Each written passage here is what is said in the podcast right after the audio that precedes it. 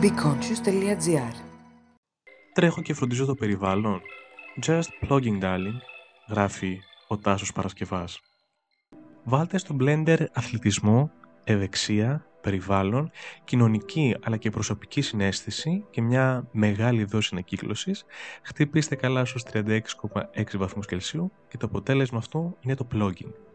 Για να μάθουμε όμως τι είναι το plugging θα πρέπει να γυρίσουμε στο 2016 στη Βόρεια Ευρώπη και συγκεκριμένα στη Σουηδία.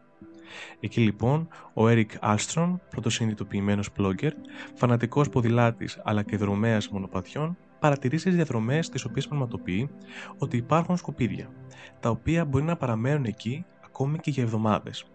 Έτσι, αποφασίσει να κάνει κάτι γι' αυτό.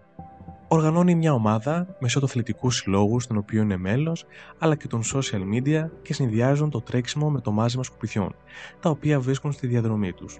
Έτσι και το τρέξιμο έγινε ομαδική δραστηριότητα με πολλαπλό σκοπό και το ασκησιολόγιο το εμπλούτησε με κινήσεις squatting, pulling κλπ. προκειμένου να μαζέψει τα απορρίμματα. Επίσης, αναβάθμισε τη διαδρομή, μιας και πλέον ήταν καθαρότερη και πιο ελκυστική για τον υπόλοιπο κόσμο, έδωσε παράλληλα ένα χαρακτήρα προστασίας μέσω της ομάδας, η οποία δημιουργήθηκε ώστε η ρήπανση να είναι πιο δύσκολο να προκύψει. Είναι επιστημονικά αποδειγμένο ότι τέτοιες συμπεριφορές λειτουργούν μιμητικά και εφόσον ένα σημείο είναι καθαρό, αυτό λειτουργεί αποτρεπτικά από το να ρηπανθεί. Το αντίθετο συμβαίνει με ένα ήδη βρώμικο χώρο.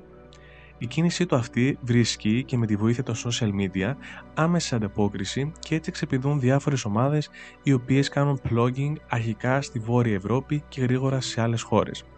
Fun fact, ο Πρωθυπουργός της Ινδίας δηλώνει φανατικός και προστάρει συνέχεια plugging δραστηριότητες. Στην Ελλάδα έχουν δημιουργηθεί ομάδες οι οποίες ασχολούνται ενεργά και μια ζήτηση θα βοηθήσει, όπως το Plugging Greece.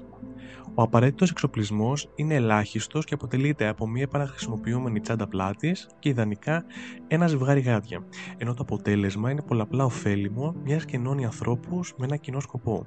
Ο σκοπός αυτός είναι για το κοινό καλό.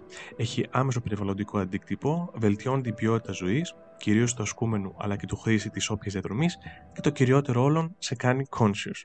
Τι λέτε λοιπόν για μια δοκιμή στην επόμενη διαδρομή σας,